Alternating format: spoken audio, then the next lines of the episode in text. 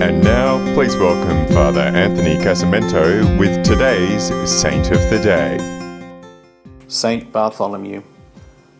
Bartholomew, one of the twelve apostles, discovered that Jesus knew him even before they had met for the first time. The apostle Philip brought Bartholomew, who's called Nathanael in the Gospels, to Jesus, telling him that Jesus was the person the prophets spoke about, the promised one of God.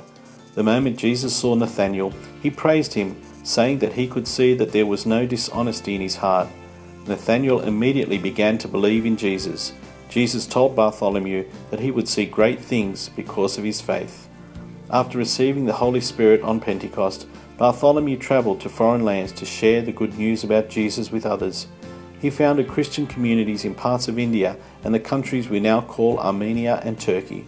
Although he always spoke the truth about Jesus, some people did not believe him, and he died as a martyr. The Church honours Bartholomew as a saint. We celebrate his feast day each year on the 24th of August because St. Bartholomew reminds us that no one loves and no one knows us better than Jesus. Like him, we can give our hearts and lives completely to God. I'm Father Anthony, and that was Saint of the Day. For more episodes, go to cradio.org.au.